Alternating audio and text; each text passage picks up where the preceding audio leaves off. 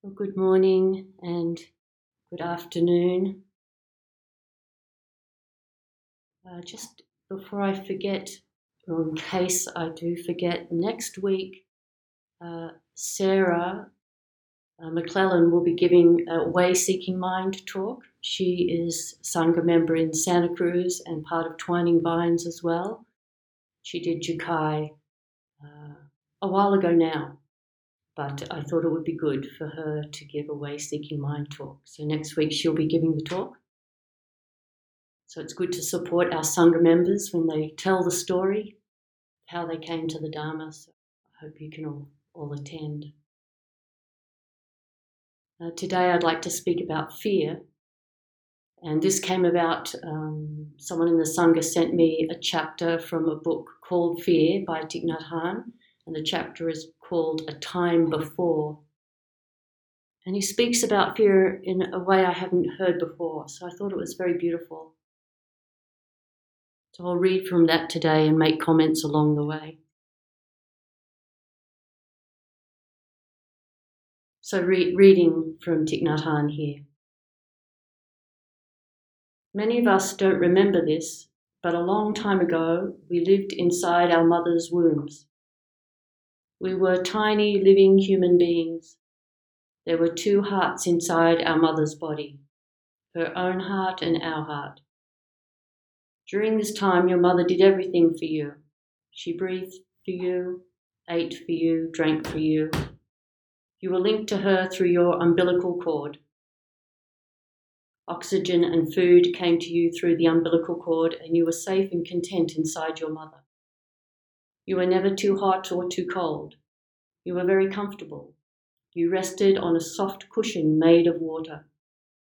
In China and Vietnam, we call the womb the palace of the child. You spent about nine months in the palace. The nine months you spent in the womb were some of the most pleasant times of your life. Then the day of your birth arrived. Everything felt different around you, and you were thrust into a new environment. You felt cold and hungry for the first time.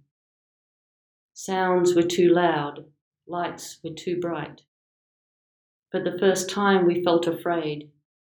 This is the original fear. Inside the palace of the child, you didn't need to use your own lungs. But at the moment of your birth, someone cut the umbilical cord, and you were no longer physically joined with your mother. Your mother could no longer breathe for you. You had to learn how to breathe on your own for the first time. If you couldn't breathe on your own, you would die. Birth was an extremely precarious time. You were pushed out of the palace and you encountered suffering. You tried to inhale, but it was difficult. There was some liquid in your lungs, and to breathe in, you had to first push out that liquid. We were born, and with that birth, our fear was born along with the desire to survive. This is the original desire.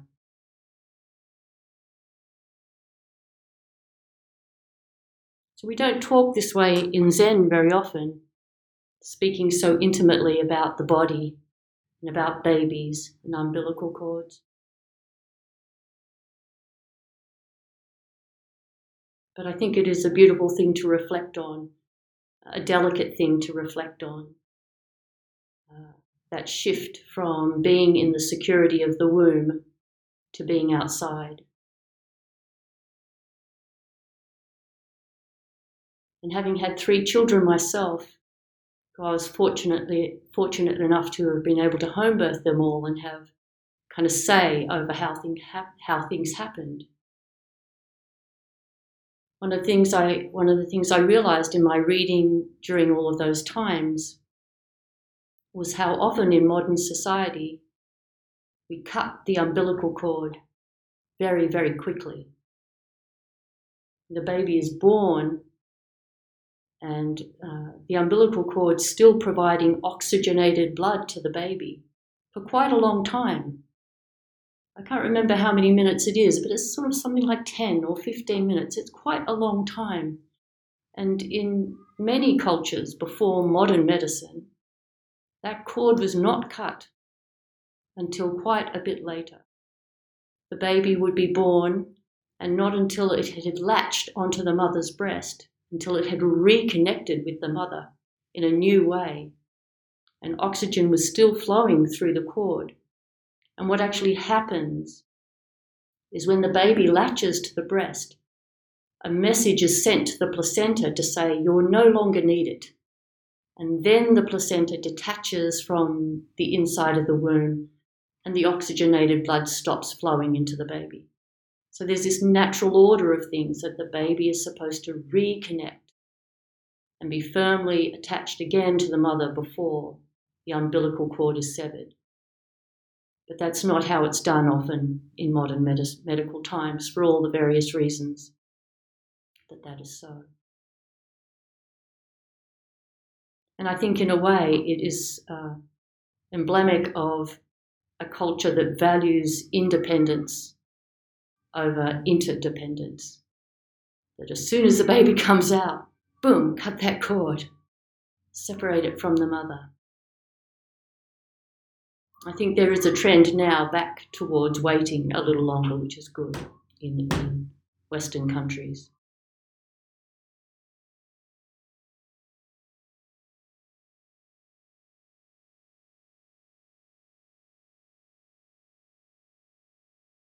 So, reading again from Thich Nhat Hanh. As infants, each of us knew that to survive, we had to get someone to take care of us. Even after our umbilical cord was cut, we still had to rely entirely on adults to survive. When you depend on someone or something else to survive, it means there is a link, a kind of an invisible umbilical cord that is still there between you and them. When we grow up, our original fear and original desire are still there. Although we know we are no longer babies, we still feel that we cannot, we still fear that we cannot survive, that no one will take care of us. Every desire we will have in our lives has its root in this original fundamental desire to, desire to survive. Everyone is afraid sometimes. We fear loneliness, being abandoned, growing old, dying, and being sick, among many other things. Sometimes we may, we may feel fear without knowing exactly why. If we practice looking deeply, we see that this fear is the result of that original fear from the time we were newborns helpless and unable to do anything for ourselves. Even though we have grown into adults, that original fear and original desire are both still alive. Our desire to have a partner is, in part, a continuation of our desire for someone to take care of us.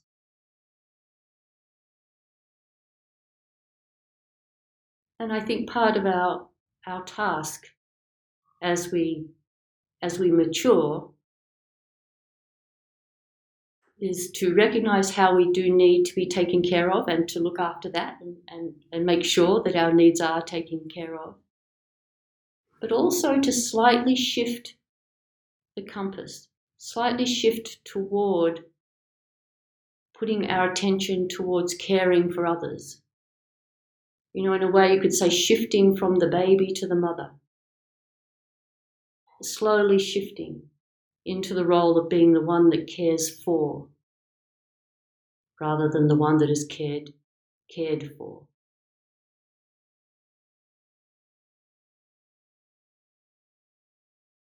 It's always going to be both, but I do think it's a sign of uh, a kind of a maturity when we can shift our attention more toward providing that umbilical link for others and being a little less concerned about that umbilical link for ourselves.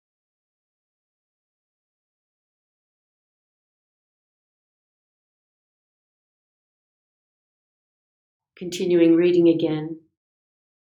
For most of us, our original fear continues in some form. Sometimes we might feel scared of being alone, we may feel that alone I can't make it. I have to have somebody. This is a continuation of our original fear. If we look deeply, however, we will find that we have the capacity to calm our fear and find our own happiness. And I was thinking a little about loneliness. And sometimes, just to share, sometimes I miss my son who lives in America. I miss him a lot because he and I are very, very close.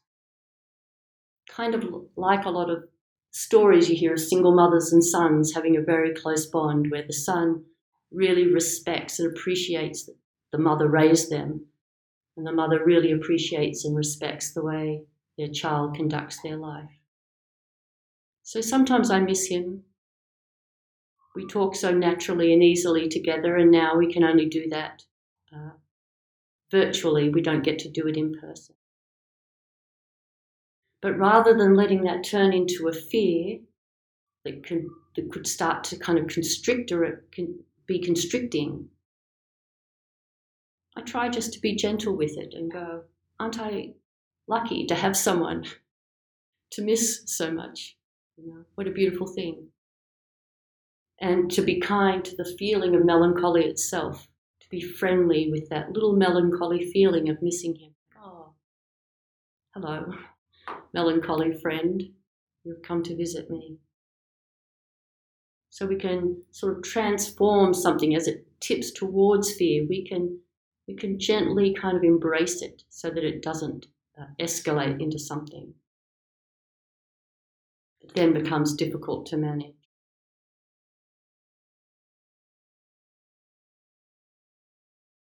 And this next section is why I particularly love this chapter.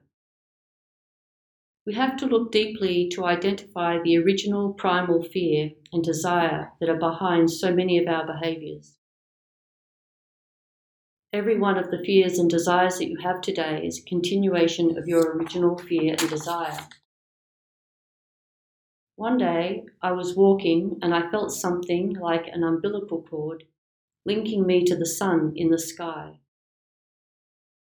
I saw very clearly that if the sun was not there, I would die right away. Then I saw an umbilical cord linking me to the river.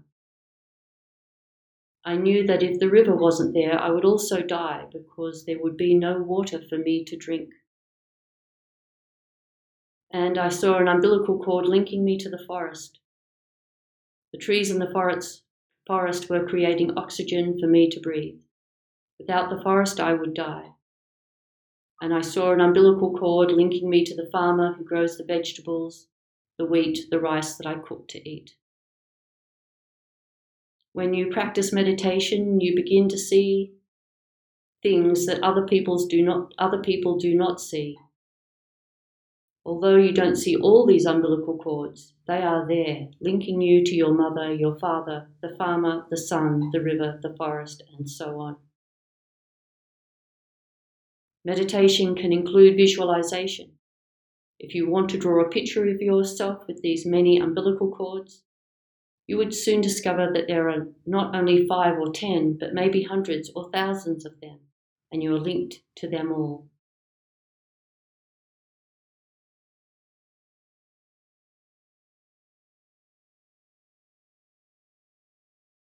So again, I think this is a rather unusual image in Zen to think of umbilical cords linking us to things. But it's also very poetic and beautiful to think of it that way. Because it is actually our original experience in the womb. Nobody nobody doesn't get born that way. Whether it's a cesarean section or natural birth, it's still there's the umbilical cord.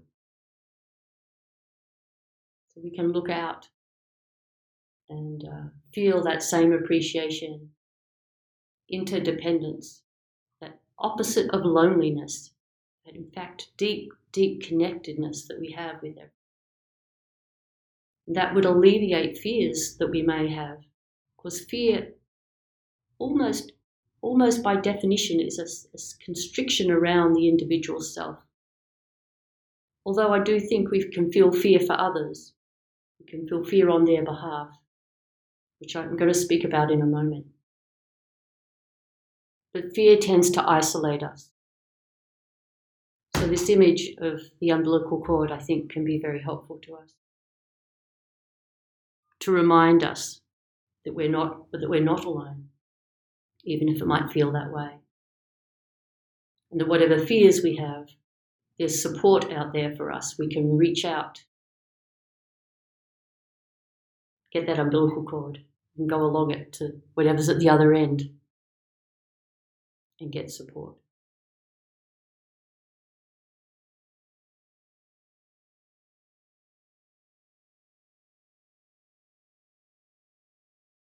I think part of that process of being friendly towards our fear is to not focus so much on the content of the thought itself, but more on the feeling of the fear and think of and to think of that feeling as it arises as, as a friend that wants attention.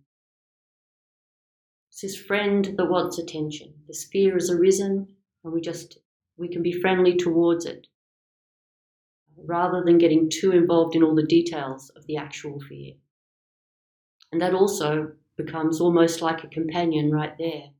We have this companion, a melancholy companion, a lonely companion, a scared companion.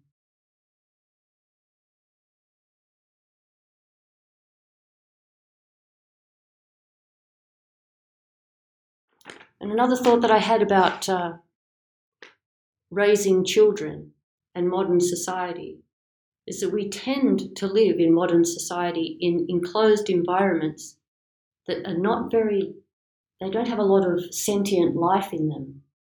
They have a lot of objects that are, that are not alive.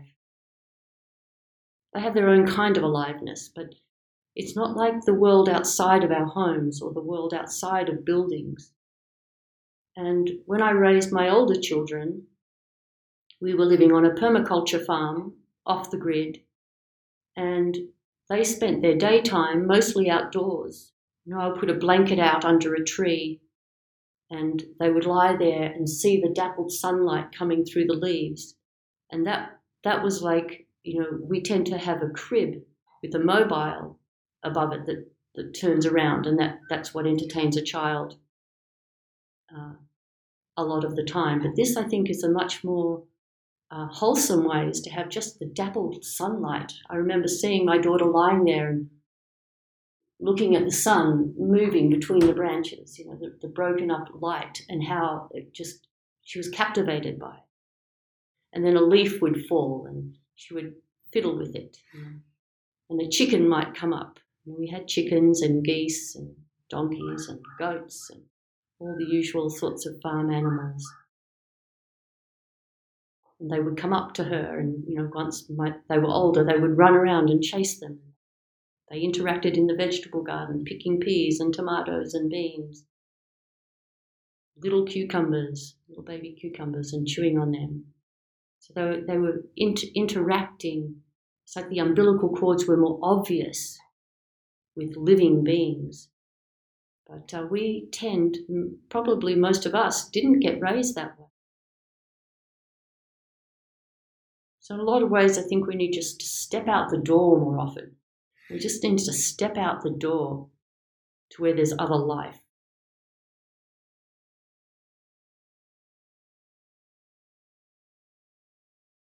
I wanted to share a dream I had last night because there were three fears in the dream. And I thought they, it was kind of interesting. Obviously, I had the dream in some part because of today's talk. So, in the dream, Uh, a senior teacher and I were leading a sesshin, a retreat, and during one of the breaks, we needed to go move a car that needed to be moved for some reason. So off we went, and we had our robes on. And when we got to the car, the, the area was completely flooded. And as many of you know, we've had these huge floods in Australia, so that, that came through in the dream.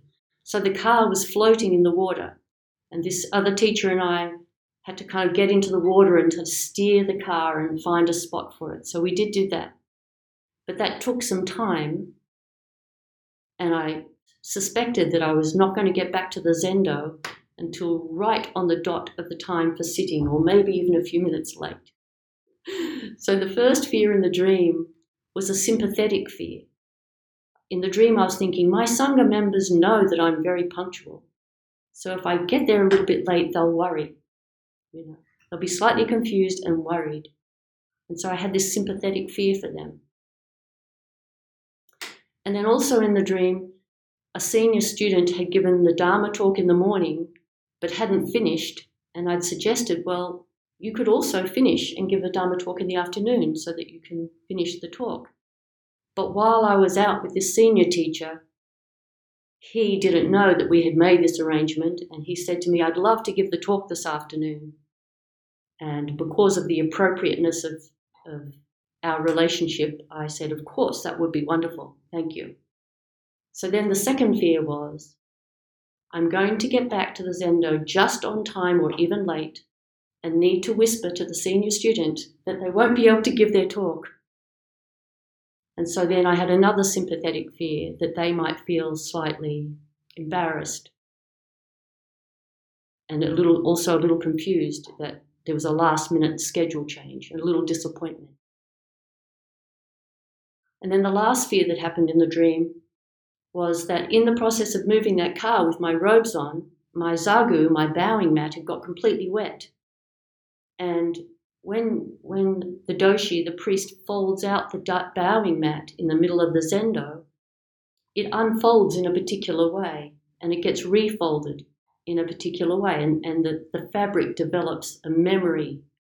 Like I, you can see, you could, I don't know if you can see the zagu there in the camera, but there's folds in the zagu that are, um, the fabric remembers the fold.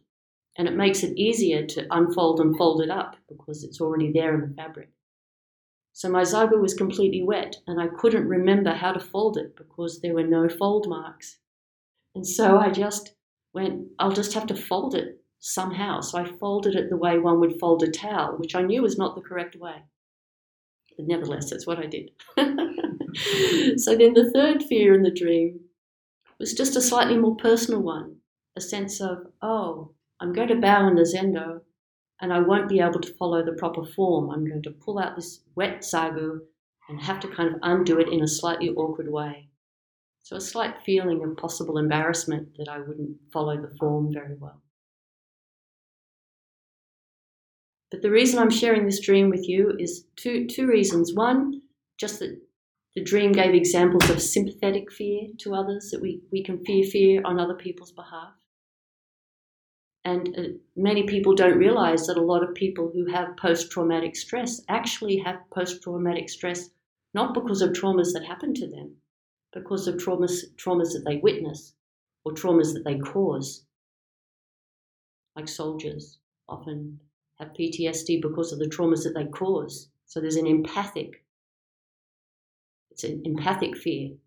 So in the dream, there was some of those. And then the other reason to mention it is even in the dream itself, I soothed myself in the dream. I said to myself in the dream, the Sangha members will be fine. We'll only be a few minutes late. Even if they're confused, it will only be for a few minutes. So I kind of like diminished the fear for myself and the senior Sangha member who was going to give a talk and might have felt a little disappointed, I was able to say to myself in the dream, they'll also be okay. It's not a big disappointment. We'll, we'll find a solution later. And with the third fear about the embarrassment with the wet zagu, I was able to say, it's fine. We kind of like each other being faulty. It's kind of nice. Don't worry about it. So our Dharma practice can continue into our dream life. Just in case you've never thought of that as a, as a possibility, we practice during the day in our conscious during the day consciously, but when we continue to practice, it starts to flow into our dream world, and we practice in our dreams.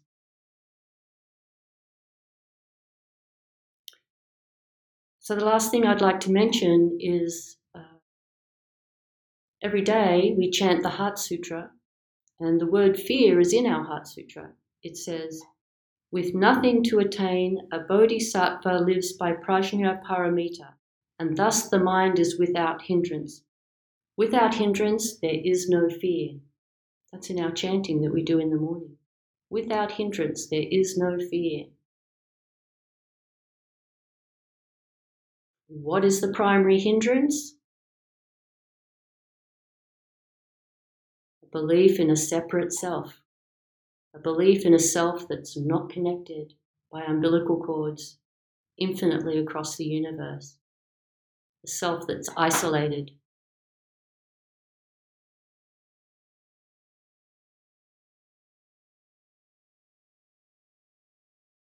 And then it goes on to say, far beyond all inverted views, one realizes nirvana. So the, the primary inverted view is to feel that you are a separate being. And that's why I really like this sense that at birth, there shouldn't, you know, ideally, there should not be that moment of separation. The child should come out, latch to the mother, and only then have the cord cut. And that's really how life really is. It's never, there's never any moment of separation. It's always an interdependent life, every single moment.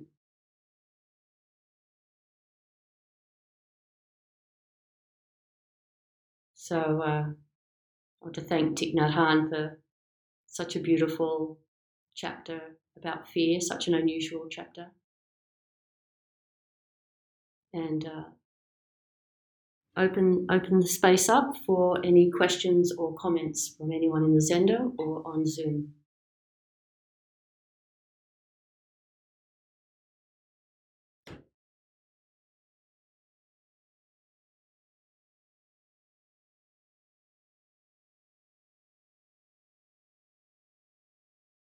Mavanwi? Um, you said you were speaking about how, as you mature, you you begin to turn outwards and you you're taking on the role of, of the caregiver. Um, and I was thinking about how it's not so much that um, you stop being the one cared for, but that you are able to internalize that care. Oh yeah. Um, that rather than needing a parent figure, you become that for yourself. Yeah.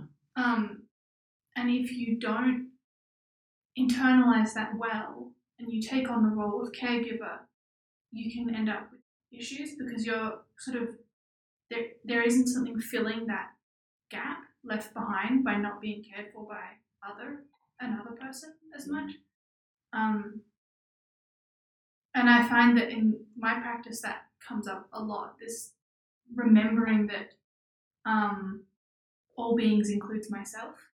That you know that I have to remember that it's not it's not completely turning outwards. Um, that there's that responsibility for myself, and that responsibility. If I don't fulfill that for myself, I can't fulfill that for others. Um, I was wondering if you could speak to that. Yeah, well, I think you've I think you've said it very well that it's important that we care for ourselves because certainly we can't care for others if we don't care for ourselves well. We won't do a good job. It just won't work very well. It'll probably have benefits, but it'll also have a little, there'll probably be a little bit of harm mixed in with it. Yeah. So we need to be like our own parent, as you say. That's, that's actually being very generous to others to be a good parent to it's kindness to the world for us to care for. Sarah.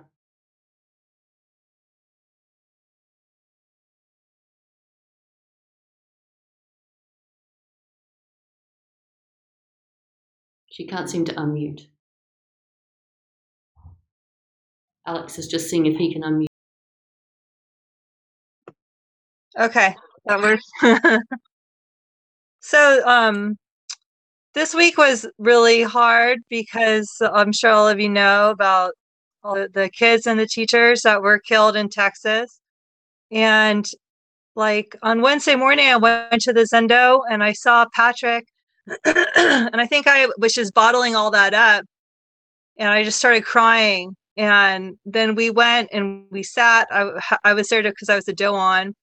And then after the service, we all got in a circle and we were all crying together. And and then that night at the talk, Patrick talked about um, you know, we talked about that together, about that experience and what was hap- what had happened and you know, um but I think what how I felt was just really raw and really aware of just really intense suffering that's happening all the time all over the place like the suffering that the planet's experiencing that animals are experiencing the suffering that the happened at the school and you know what i mean? It's it's like constant. It's very present suffering in ukraine and people starving in places and and then i feel like well we are interconnected and but there's just so much suffering. What can we do? I just feel um i just feel helpless.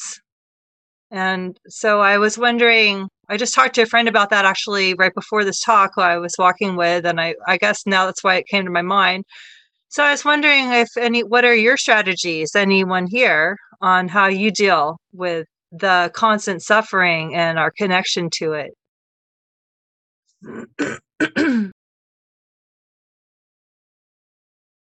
I'd like to say, just listening to you speak, is um, just how harmful violence is, obviously, for all sorts of reasons, but because it generates fear. And because fear generates isolation. Fear generates often a sense of separateness and isolation. It is so harmful to generate fear in other terribly harmful thing. And you know, what happens with these continuing school shootings is generates vast fear that ripples, you know, across the whole nation in America, people too in other. Around this sense of maybe feeling a little overwhelmed by the magnitude of the suffering in the world.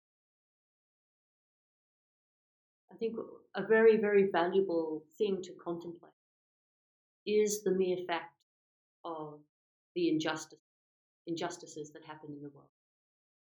It's not easy to sit with the fact that there is suffering and that is completely unfair. You can't justify it in any way. It's unfair, but it is so. So, contemplating the fact, the reality of the relentlessness of suffering without forgetting vast amounts of beautiful, joyful, wonderful things as well, but nevertheless a great deal. If we can come to some kind of acceptance of the magnitude of it all, we're then actually freed up to not be overwhelmed and instead just to respond in whatever way we can respond given our and we can just do that wholeheartedly. I know, I already know enough about you, Sarah, to know the things you already do. You do a lot of good deeds in the world. And that is enough, completely enough.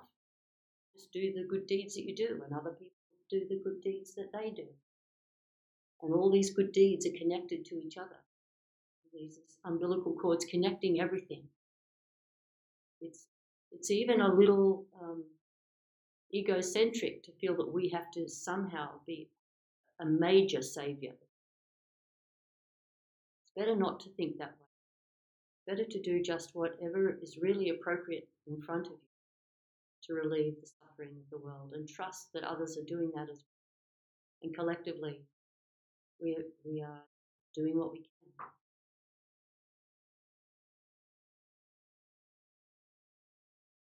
It's not an easy thing to contemplate the magnitude of injustice, but it is worthwhile to contemplate it without resistance so that we don't get overwhelmed. Because getting overwhelmed is not useful to anyone. Just going back to Mavamui's comment about self care, it's not good self care to get overwhelmed. And that's the way that I, I don't get overwhelmed. It's been contemplating the fact of injustice has allowed me to accept it and then do what I can. So there may be other other methods, other wisdom teachings, but I have found that one to be very, very effective.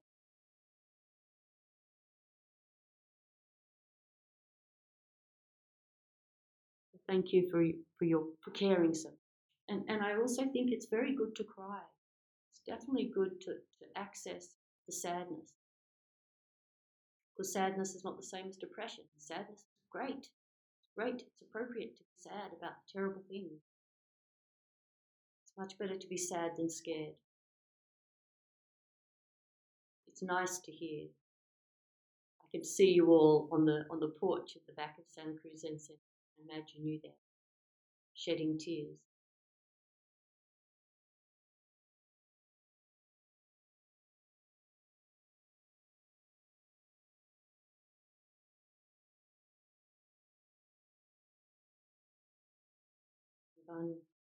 Remembered story.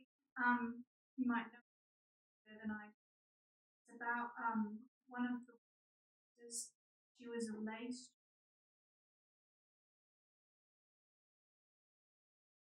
But she um there's this story about and her granddaughter was crying, and one of the monks came up to her and admonished, "Aren't you uh, aren't you supposed to be a great practitioner? Why aren't you, um, you know, making offerings and doing the Buddhist response? Why are you, you know, crying? And and was like, this is the course two year old is the um, and it's quite a powerful story. It's very well established old Zen language,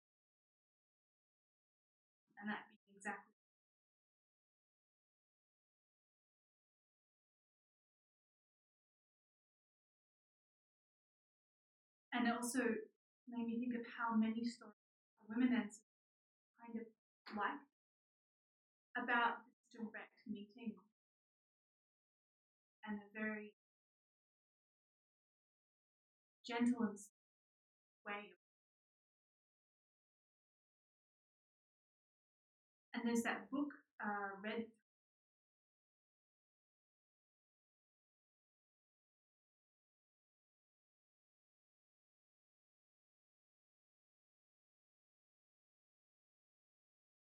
So just in case people didn't hear all of that, um, Yvonne was suggesting a book called Red Thread Zen by Susan Murphy that speaks to the emotional side and the benefit, and that it's perfectly fine for practitioners, senior practitioners, to shed tears.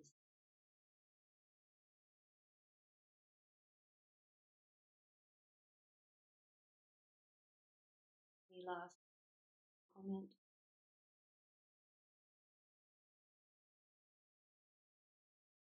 Oh, yes. Okay, announcements. I did announce at the beginning, and I'll just do it again, that Sarah, who's now here on the screen, will be giving the talk next week, a Way Seeking Mind talk. Uh, and also, we're now going to have Tuesday evenings uh, available on Zoom as well as in the Zendo. So 6.30 to 7.30. At 6.30, we'll begin sitting and do a 40-minute sit rather than a 30-minute, and then a 20-minute service. Good opportunity to see how a service a full service is done in a Zendo. If you'd like to join us on Zoom, or of course you can Zendo too if you're in Canada. Thank you everyone participating. We'll finish with our closing chant and three bows. Beings are I vow Satan. Delusions are inexhaustible. I vow to end them. Dharma gates are boundless. I vow to enter them. Buddha's way, some